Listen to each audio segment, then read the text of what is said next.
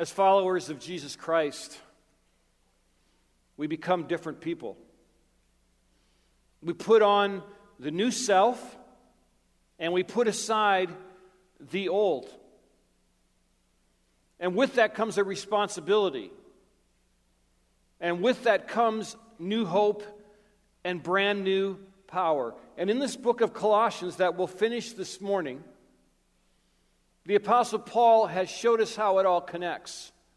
He showed us that, he showed us that this whole idea of adopting this new persona of Christ and his power can help us lean in to our mission.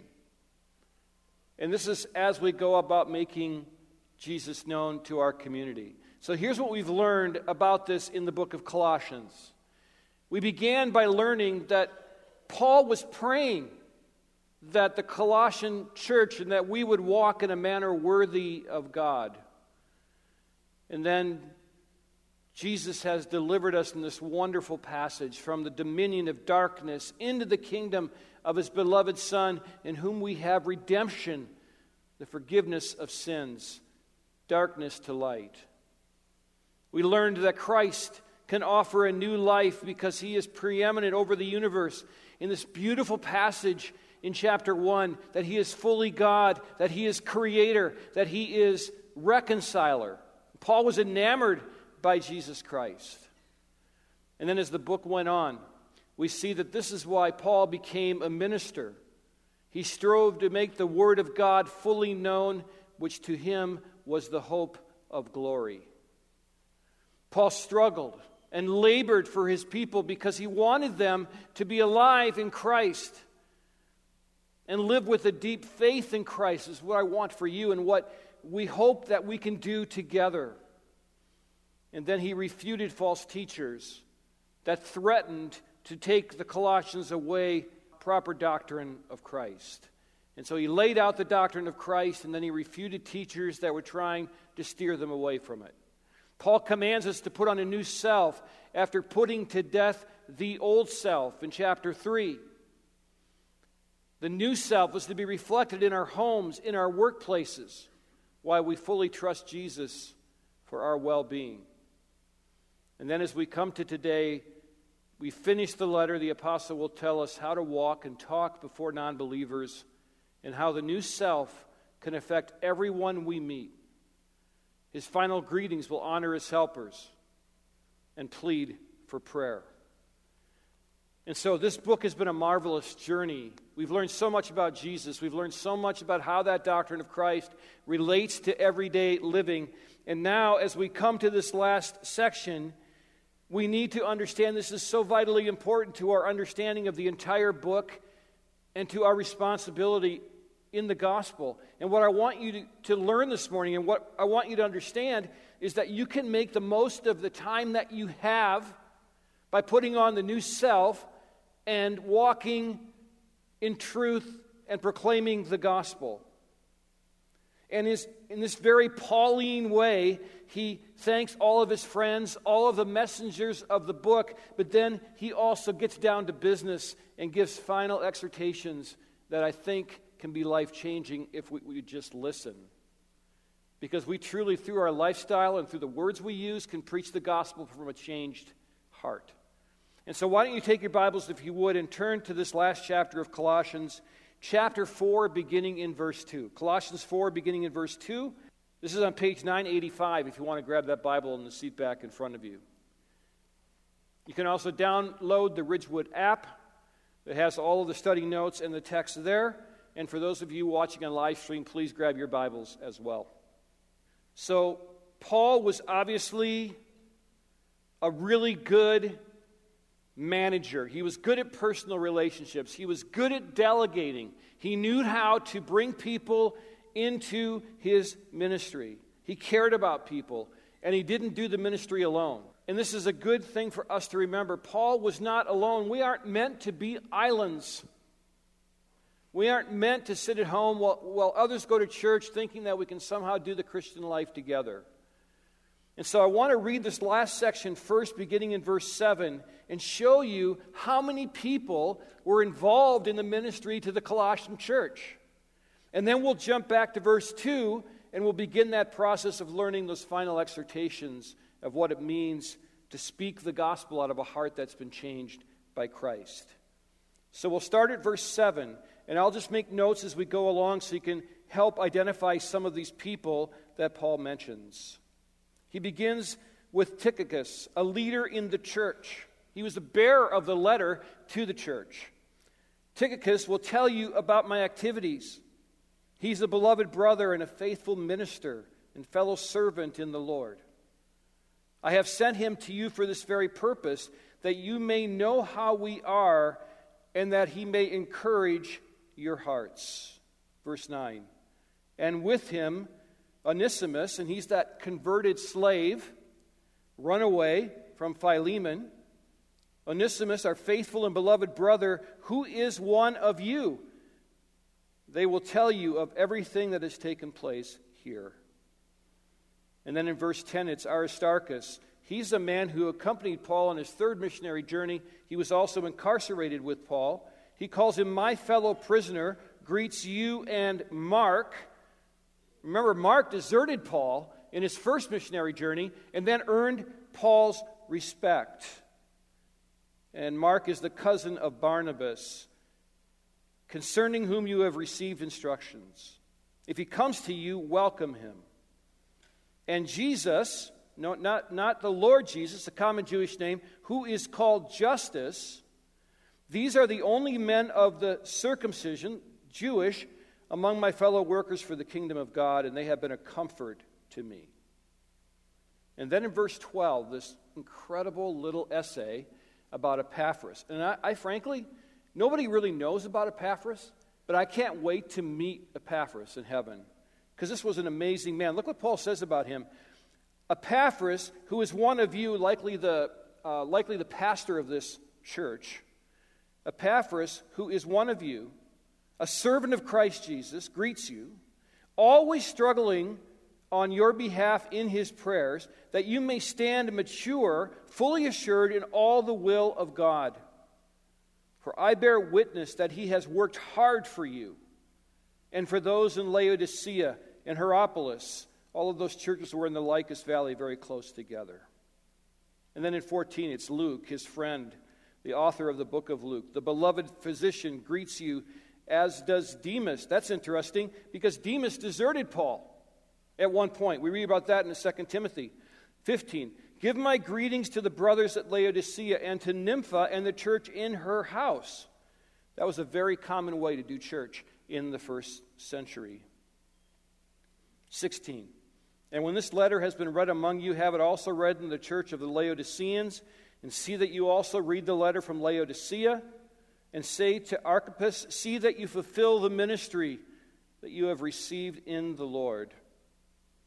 And then Paul's custom sign of authenticity that appears in four other epistles I, Paul, write this greeting with my own hand. Remember my chains. Grace be with you. Now, here's a couple of brief notes about this section. First, this group of people left a legacy of faithfulness. They didn't all do well in the middle, but they, for, for the largest part, finished really strong. And so Paul was, was glad they were alongside of him. And if we can learn anything from them, it's faithfulness, it's perseverance, it's the willingness to get into the game. And secondly, Paul engaged others in the mission. And again, he couldn't do this alone. Sure, he was an apostle, appointed by Jesus Christ, but he needed other believers to walk alongside of him. Thirdly, Paul knew that it was important to encourage others, and it's important for us to encourage others. Satan uses discouragement so well, and it creeps in so easily.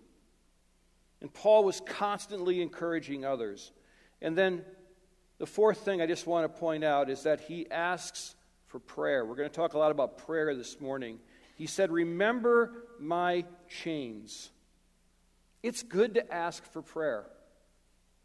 It's okay to go to people and say, I need you to pray for something for me. And Paul wasn't afraid to do that. And so you take this amazing legacy, and now we lay it over what we're going to learn this morning about how to walk in truth, how to speak the gospel from a heart that's been changed, and we can use these people, Epaphras, I like to go back to, as an example of what it looks like. So we're going to go back to verse 2 now, and we're going to learn what it looks like to live out of this new heart.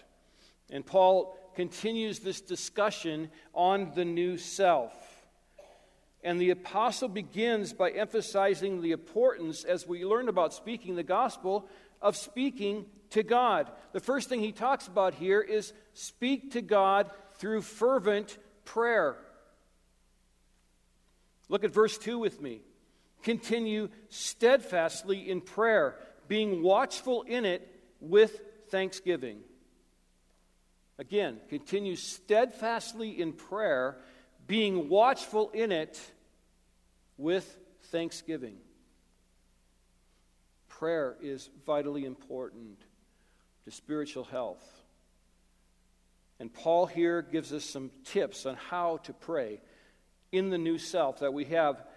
The first thing he talks about is devoting yourself to prayer. We have to do it steadfastly. Continue steadfastly is Paul's words here. So it's not a one off. It's not something where you, you kind of lay something out and then you hope for the best and you walk away. No, we, we engage in prayer. We pour ourselves into prayer. We consistently pray. Pray steadfastly. It goes with his famous verse in 1 Thessalonians 5:17, pray without ceasing. And then in Ephesians 6 8, we are commanded to pray in the Spirit at all times with every kind of prayer and petition. Why is that? Because prayer is how we relate to God. It is how we worship God. It is how we learn to submit to God. It is how we learn to get on the same page as the will of God. It's how we lift other believers up before God. It's how we find peace in a troubled world. It's through prayer. And God listens to prayer, and God moves through prayer. And God loves it when we pray. The other day, I was laying on the couch watching something. I don't remember, but the important point was my son Joshua was laying there next to me, and he kind of, he's not quite old enough not to want to do this yet. So he's going to turn 12 in October. And he laid down and he was kind of stretched out on the couch. And, and I, you know, of course, I wasn't going to move. I was going to treasure that moment. And then I thought to myself, could this be how God relates to me as his child? That he just wants to spend time with me. That he just treasures the fact that I'm there talking to him. That maybe the topic isn't as important as the relationship. And I think it's hard to picture God loving me as much as I love my children, but I think that we can understand it that way. And he's not saying that we should be just sitting in one spot praying hour after hour. What he's saying here is that we need to be in touch with God, praying, listening to God, thinking about God, kind of a God consciousness as we go through our day, so that when situations arise, we are already in touch with the Father. So the question becomes what is your prayer life like? Do you, do you squeeze it in? Is it something that you hurry through? Is it something that's kind of annoying that you know you should pray, but you know, you just don't really know how or really don't have time for that stuff because when I get up in the morning, it's my best time. I got to get to work, I got I to get my stuff done. I just want to encourage you to pray. I want to encourage you, if, if you're not a prayer, if you struggle with prayer, I want to tell you we all struggle with prayer. It's not easy to pray. It's, circumstances are always pushing us away from prayer, distractions are always there. Just start with something. Start with a five minute time where you just, just begin to talk to God and then let those muscles kind of develop. Pray with devotion, pray with steadfastness, and you'll th- see things begin to change in your life. You'll see yourself becoming more like Christ because you're understanding the will of Christ for your life. So devote yourself to prayer. Secondly, Paul tells us in this verse to stay alert. To stay alert. This is so vitally important in our world today. If you look at verse 2, Paul commands us to be watchful in prayer. Continue steadfastly in prayer, being watchful in it. The truth of the matter is, is if we're not serious about our spiritual life, we become drowsy. We become lazy. And we don't pour ourselves into the things that we should pour ourselves into. Thus, we're not listening. And Calvin would say that leads to coldness and listlessness. We don't want that in our lives because time goes too fast for that. We want to be, we want to be, we want to be one with God, not cold and listless and drifting away from God.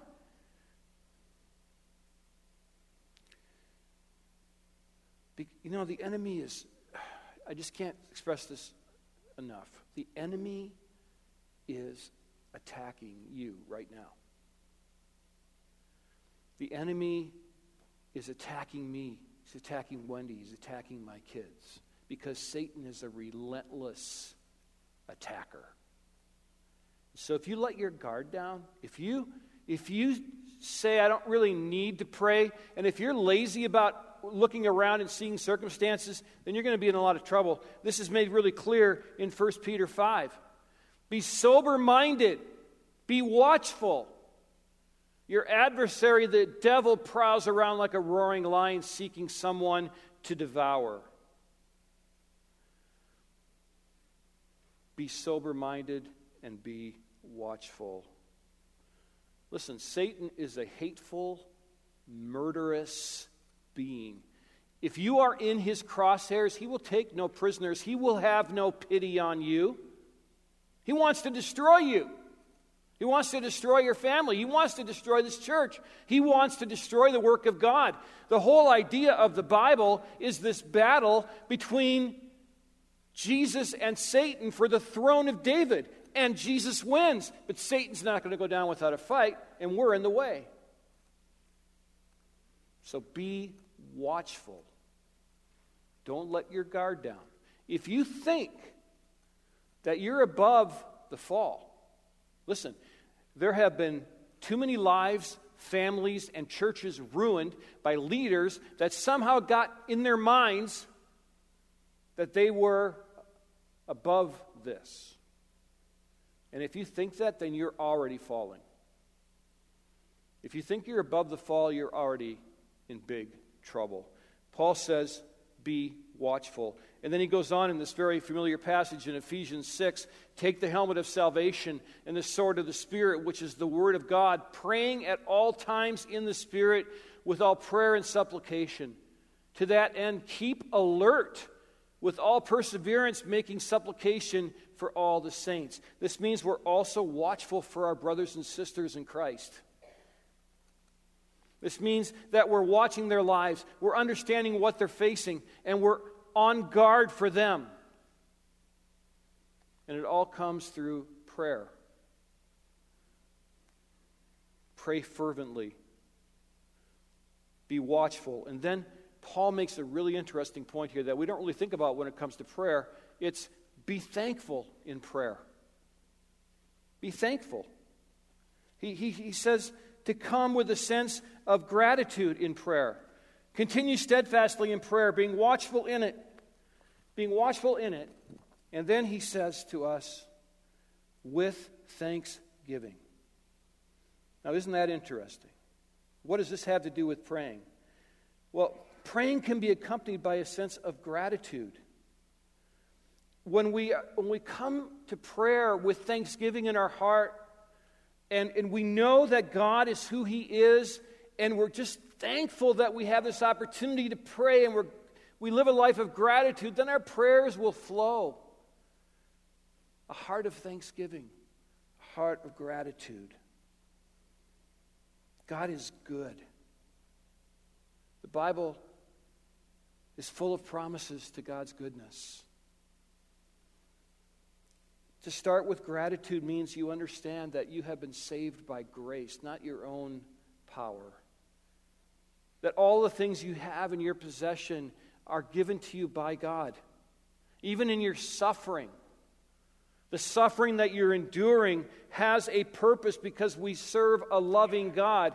And to that we can come without bitterness, without cynicism. We can come to God and, with a grateful heart and we can pray because we understand who He is. And then we will experience the love of Christ in a way that we're not going to if we're not in that relationship and in that dialogue. That's how we speak to God and we learn the gospel. We pray fervently with devotion, with watchful eye, with thanksgiving. And then what Paul does is he, he turns away from prayer, and, and now he'll move into a section about he, he'll, he'll turn aside from vertical prayer now to horizontal, and it'll be how we can speak the gospel to those around us. And so, what he's going to tell us now in this next section is proclaim the truth of the gospel by any means possible. Look at verses 3 and 4. At the same time, pray also for us that God may open to us a door for the word to declare the mystery of Christ, on account of which I am in prison, that I may make it clear, which is how I ought to speak. Paul's looking for open doors. He, he's, he's, he's aware of his surroundings, he, he's on mission. And when there's an open door, he's asking that, that we pray that he would find that open door. He's asking people to be aware of that with him so that he can deliver, proclaim the mystery of the gospel. And here's, I, I think, a key thing about, about being able to proclaim the truth of the gospel by looking for open doors is we have to be enamored with the gospel. Because if we're not enamored with the gospel, if we're not, if we're not fed by the gospel, if we don't live by the gospel, then why would we want to share it with anyone else? We might share it out of duty. We might share it out of a, a sense of that's another, you know, uh, notch on my belt. Listen, the gospel is simply the saving work of Jesus Christ, the forgiveness of sins, the atonement as broken body brought to us on the cross, the resurrection that defeated death. The mystery of the gospel is that Jews and Gentiles both have access to the gospel. The gospel is good news. Then why don't we tell people about it?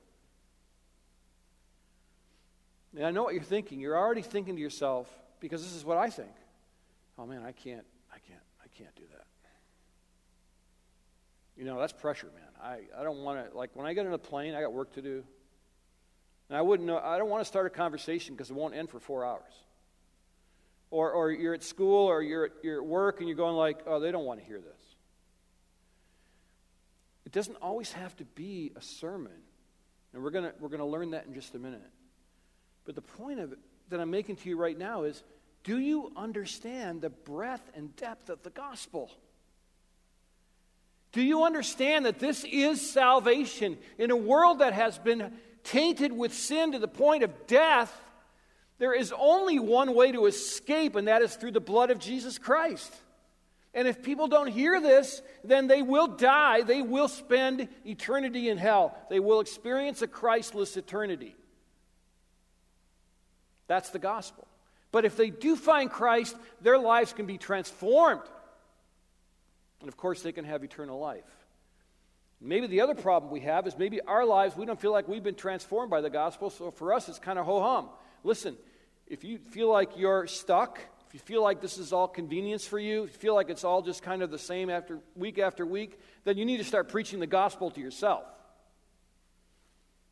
Now, I wouldn't recommend looking in the mirror and actually preaching to yourself because somebody might take you away. But what I'm trying to say to you is remind yourself of what the gospel has done for you. And then that will hopefully spur you on because in this new self, in this new way of living, Paul is urgent. We are to speak it often.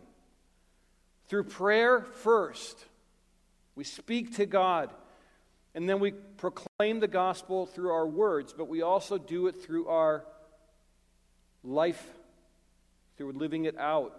If you look at verse 5, walk in wisdom toward outsiders, making the best use of the time. And so here's my words to that is this live like there is no tomorrow. Make the most of your time because for some, there is no tomorrow. Somehow we have this idea that life is just going to go on until we decide that it's time to die. That's not the way it works. Secondly, we don't know when Christ is coming back. He will return. And it will be a glorious day, but it will not be a glorious time for those that have failed to put their faith in Him. And so we need to get to work. And we need the wisdom and understanding. And we need to exercise that wisdom so that we don't waste our lives. And so that we make the most of every moment and every opportunity. This is what John Piper says about this. But whatever you do, find the God centered, Christ exalting, Bible saturated passion of your life. And find your way to say it and live for it and die for it. And you will make a difference that lasts. You will not waste your life. So, what is, what is your passion in life? What do you like to do? You like to go fishing? Do you like to do boating? Do you like to to do knitting? Do you like to do shopping? Do you like to fix things? Do you like cars? What is it for you? Whatever it is, take it and use it to live out the gospel. Find connection points. Just do your thing. Jesus has equipped you in a special way that He hasn't equipped me. I can't go to a car show. Well, I could, but I have no idea what I'm looking at. But some of you could, and you can just stand and you can just talk to people. You know, I mean, it's not that complicated, but I think sometimes we think we have to have this organized thing where we're putting things on door on doorbells and, and door knockers, and, and no, this is just living it out every day in our ordinary lives.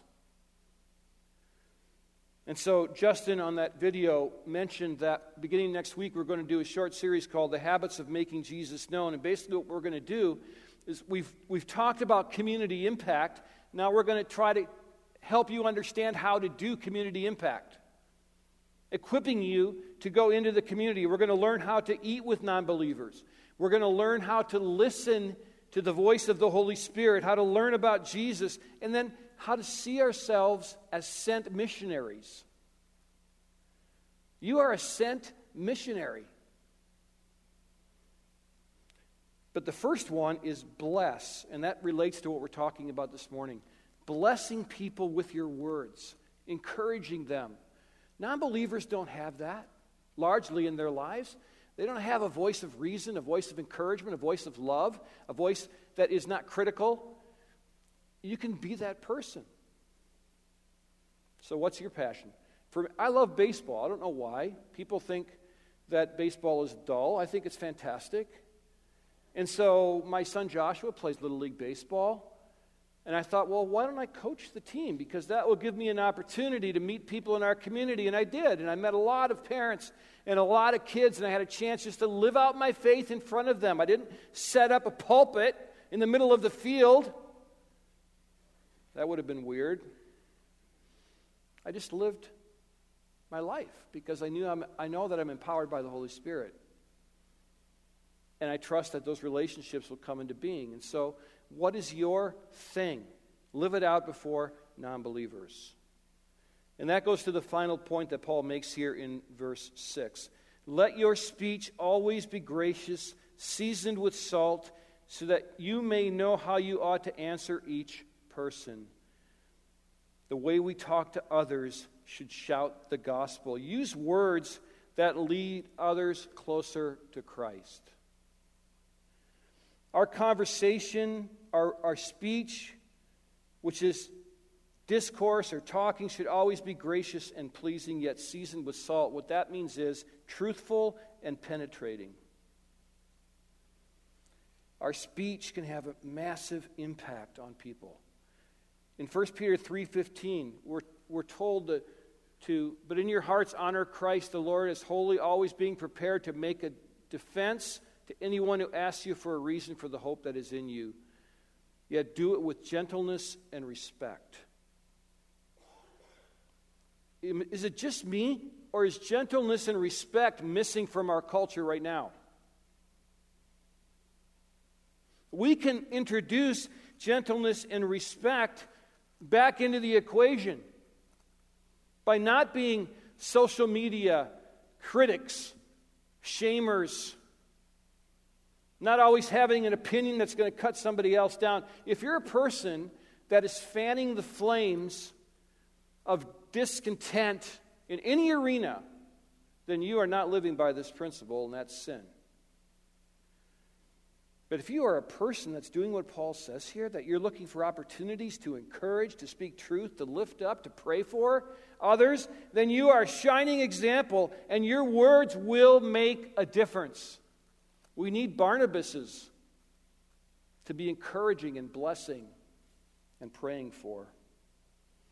And all of this comes down to speaking the gospel from a heart that's been transformed and changed by Jesus Christ through prayer, through finding open doors, through urgency, and through blessing. All of this book has a containment of this power and what we are to do with that power, and we can do it together because Christ has changed us. Paul was convinced of that. All of his associates worked with him on it, and they made huge changes in Colossae. So we can help change our city. And the way this works is, is that we understand who Christ is. We become enamored with Christ. We take what we know about Christ and we adopt it in our everyday lives, and then our everyday lives shout the gospel, and people are changed. But in order to do that, you have to get in the game. And you have to decide this is something you're going to engage in. Because to sit on the sidelines is not to speak the gospel.